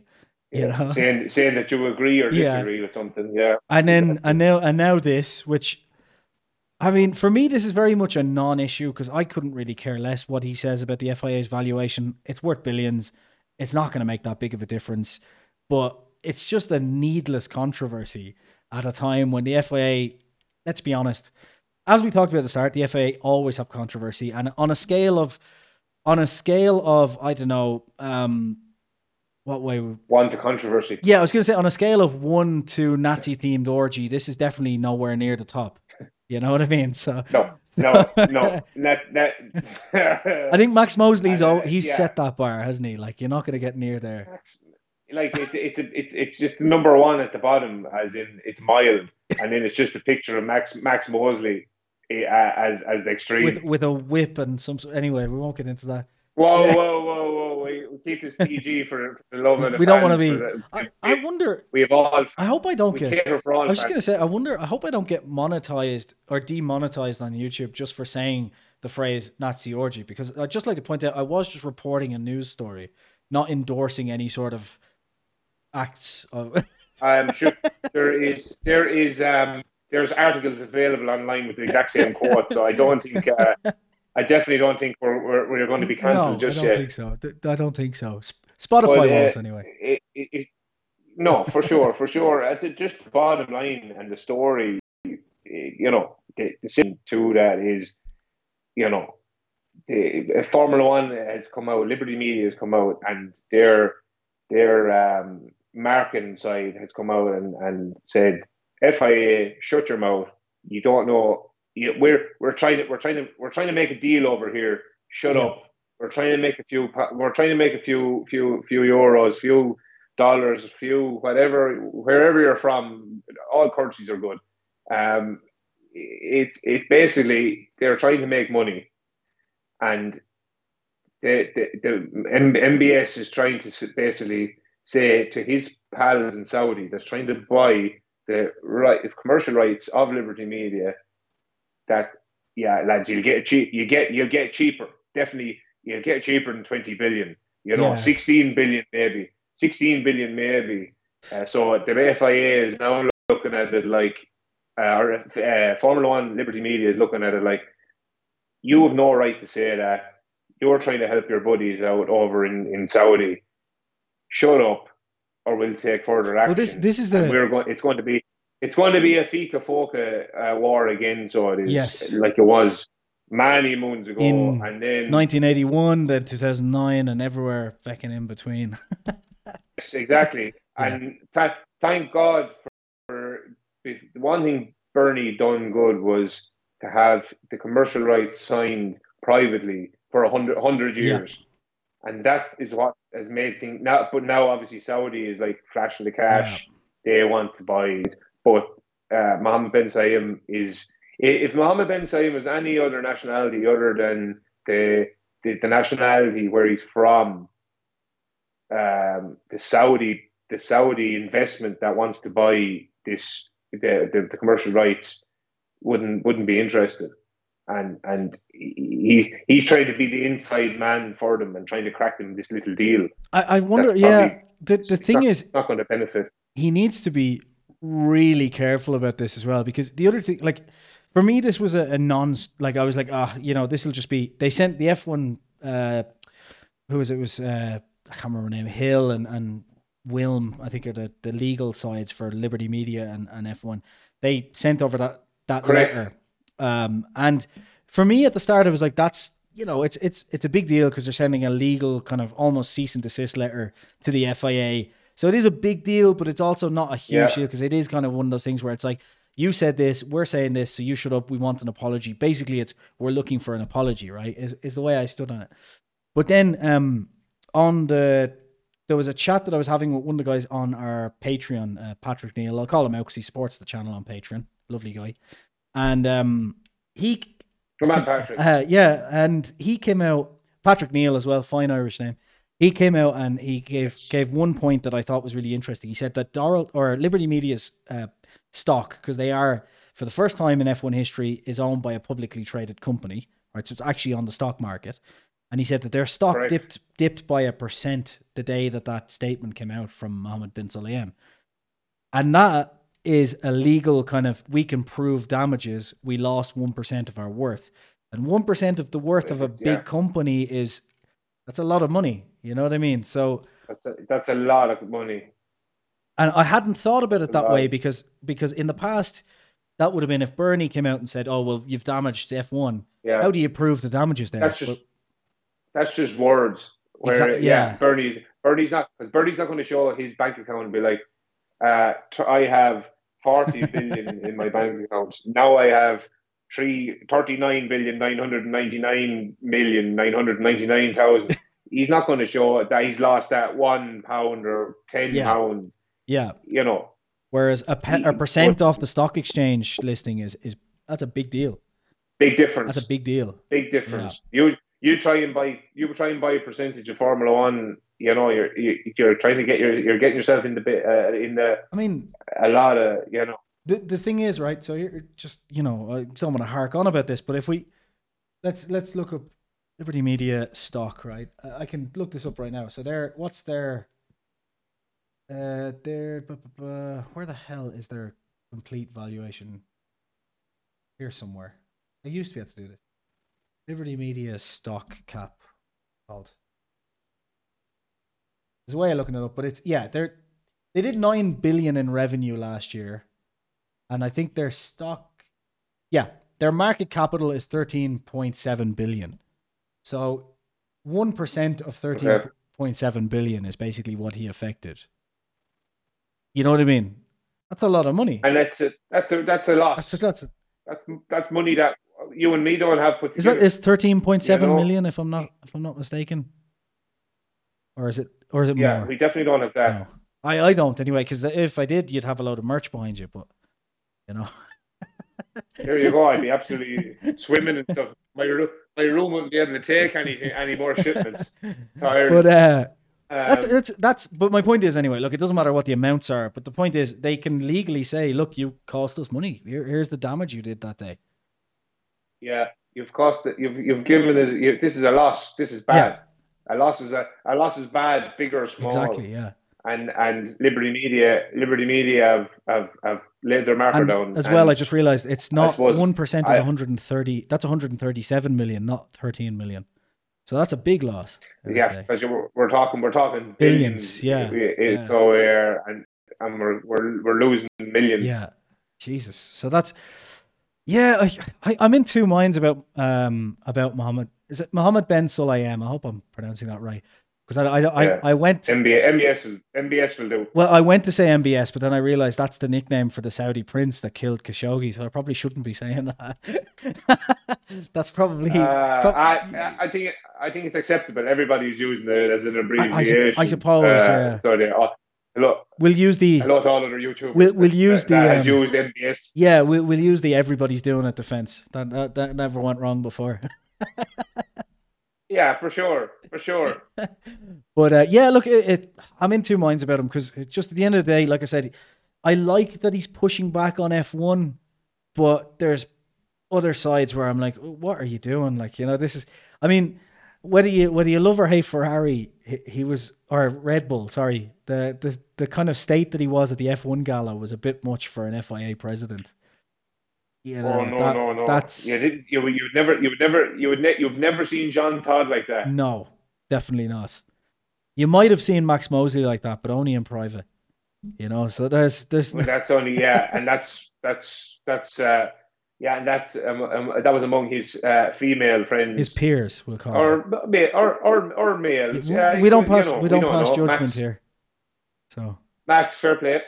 um You know, you you, you do you. But yeah, I don't I don't know if there's any more to really say about that story because it is it is kind of it's an interesting one, but it's a non-story in a way at the moment until the F1 teams and stuff actually. Yeah. But I the last thing I would like to say on it because I did bring it up when I said about it I talked about it the other day is I don't think it's good news for Andretti because they've thrown in behind Mohammed bin Sul- Sulayem or MBS as other YouTubers are calling him And and I, and NBA, and he, he his stock has now fallen. So yeah, he's not Mister Popular in the paddock. He, you know, Formula Andretti's not Mister Popular in the paddock. yeah Uh, Andretti is teacher's pet, and that's the problem And I- we're going to have at the minute. I think it was Scott Scott Mitchell-Malm at the race said it a while back, and he, he was spot on, I guess, from what we're seeing now. He said, I don't think throwing your way in with one side or the other, especially with the FIA, will do them any favors and could backfire big time. And unfortunately, I think he needs to be friends. He needs to be friends with the other Yes. ten teams. Not yeah, he has no clout. He is Yeah. not. He is absolutely no. He, MBS just gave an opinion on thinking Andretti is great, and and I think Andretti doesn't realize that was like, oh yeah. So the president of the FIA said we're great. Let's roll in behind. It'd be different if someone like someone representing Liberty Media came in, the likes of even a Ross Brawn, or even if Stefano Dominicali said, "Yeah, Andretti, fantastic." You know what? What? What's wrong with you know the F one teams? What's wrong with you? He's talking. You know, I mean, I'm I'm saying this talking loosely to F one, the other ten teams. What is wrong with you? Except except this newbie. You know, if the Dominicali said that, I think Andretti would have more of a chance. Yeah. But yeah, you're right. I, I don't think Um, I don't think it's a good thing behi- for. rolling, rolling in behind the governing body, i.e., teachers' pay, is not the answer And- for and poor as- old uh, Michael. And as you brought up, if this was a different FIA, if it was Jean Todt, I think it would be a different situation, you know. Um, but under a figure who, Jean Todt wouldn't. Yeah, yeah, Jean Todt probably wouldn't get whole lot anyway. involved anyway. No, definitely not. But No. but with a figure that as decisive, I think. Look, they should have just taken the praise from the FIA, from the FIA president. and Said, "Yep, thanks very much. Appreciate all the feedback. Really appreciate it." But you know we're we're gonna wait now and, and hear what happened. But throwing back in with them, I think uh, could backfire in the long term. But I guess we'll see how that plays out over Yeah, the next few yeah. weeks. Um, yeah, like, again, that's the that's the boring side of F one covered as such. You know, there's it's it's uh it's been a quiet week other than MBS deciding to say too much again, and exactly. yeah, But we've got two launches we, next we, week. We going off on multiple multiple, multiple tangents. Yeah, but look, we've we've got two launches next week, which is great. So it's kicking off again. Yes, We've got Haas and just anyone who wants to watch the Red Bull launch better be watching it on this bloody channel. And if you're listening to this on Spotify, I mean the YouTube channel because Red Bull are streaming it directly to Wheel Sports, which is class. to this channel, Yeah, which is class. two wheel sports. I, I know they've Get over. I know they've get picked over the wheel sports. I know they've picked a load of channels probably to do that too, but it doesn't matter. As far as I'm concerned, this is the only one that exists. So watch it here, or no, I won't say don't come back because we do come back either way. But I prefer if you watched it. Yes, It'd be great. yes. Get yourself representing where you know. Get yourself over. Watch it. You know, watch your favorite team. I'm sure you know Red Bull stock is high at the minute. Yeah, They definitely want you to watch it on Wheel Sports. Wheel Sports is on the rise, so you know it balances itself out. Both places on the rise, and uh, yeah, Red Bull third third of February. exactly. I think it's two p.m. Irish two p.m. Irish time. Yeah, it's right? it's eight p.m. New York. Or no, it's eight p.m. my time, where I am at the moment, which is Central Time. So two a it's two it's two a.m. it's two p. No, it's two p.m. your time. It's eight a.m. my Two p.m. my Yes. time, two and eight a.m. my time. eight a.m. your Yeah, time in Mexico. So because it's it's at nine in Mexico. it's nine a.m. in um in New York. So that would make sense. Yeah. So you can watch it here. And um, so basically, anyone that says I'm I'm saying my time two p.m. that is GMT. Yes, Uh, the correct time. So and uh, it's it is also in uh, the, yes. Also, as well, two p.m. is the launch time for Haas as Haas's uh, update or Haas's reveal as well. GMT Exactly. Exactly. uh, as well, and that is European European time. GMT plus zero yes. at the minute. Well, it's it's English and we're, Irish we're not time. seven and then the French and Germans decided to go an hour ahead because you know they're they're weird like that. So the I think they're a step a, they're a step ahead, anyways, in terms of car development and stuff than the good old Irish. So hey, yeah. look, don't kick the Shamrock out there. Uh, The sh- no, no, no, no, no. The Well, Shamrock. Shamrock is on Alpha. no, the Sham no, the Shamrock car was the only ever car developed and produced in Ireland. Fantastic. Okay, well, yeah, that was definitely that's. I was definitely not born for that. No, it was in the '60s, and it was literally a. Uh, I can't remember his name, but he was having, as far as I'm aware, actually having a drink when he came up with the idea to do it. And to be fair to him, followed through. Uh, Okay. So, so yeah, Wow. the only ever car produced in the Republic of Ireland. The DeLorean was built in Northern Ireland, but it was an American car. But yeah, anyway, there's a there's a fun fact Yeah, for anyone let's, watching. let's not speak about let's not speak about good old John. Yeah, exactly. Which I, was probably his name. Let's be honest. Um. So yeah. Oh, John DeLorean. Sorry, I thought you were talking John about DeLorean. the, yeah, yeah, yeah. I thought you were talking about the, the Shamrock guy. Right. So we'll leave it there. So anyone uh, watching, um, obviously, uh, I'll put your Instagram, Mike, in the comment below if you want, or in the description below if you want, or if you Please do. whatever you just you know we can sort that out after, and then um, anyone listening to this on Spotify. get, used to me. Yeah, he's going to be around a lot, whether you like it or not. Unfortunately, um, Yes. so yes. so like I said, we will have the creator spot because I know there's been a few people asking when the next creator is on. Um, 'cause that's something people do kind of they want to see their other favorite YouTube creators on this. So we will still be having that. But the idea is that Mike is going to be the co-host for the season, so that we can have kind of someone more consistent as well for you know post races, pre races, news. You know whenever we can jump on basically because obviously you know schedule uh, needs to be split into place or put into place. But uh, yeah, so I guess that's it. But anyone who's listening to this on Spotify, don't forget to subscribe on YouTube. Anyone watching this on YouTube, don't forget to uh, check it out on Spotify because obviously that helps. And uh, we do have an email address, and I, I'm not joking. It's merch at YouTube or merch at wheelsports.co, right? We do actually have this email address. Now, it is for our merch store where we sell merch. But if any teams would like to get in touch and send us merch, we do promise to wear each piece of merch no matter what team it's We from, will. on a podcast because I think it would be hilarious, especially if Checo takes the title lead. With me as such a big Checo fan, to end up wearing, I don't know, like a, you know, it would be hilarious if I end up having to wear his title rival's hat. We don't. I don't. I really don't want to see that. I don't want to see that. I don't want to see that number eleven being world champion. But anyway, that's another day's work. Hold on a second. Can't fit the hell hat or the studio mic. Yeah, it's okay. Yeah, exactly. Yeah, there's too much swelling going on. I'll have to edit out the fat as well. No more tequila. That's that. That's all. Right. I think I think that's it then. Thank you so much for listening and watching. We'll talk to you soon. Uh, I'm gonna go get a beer. You should have one too. Bye. Thanks for thanks for tuning in, and uh, yeah, it's time for bed for me. Time for beer for me. Good luck.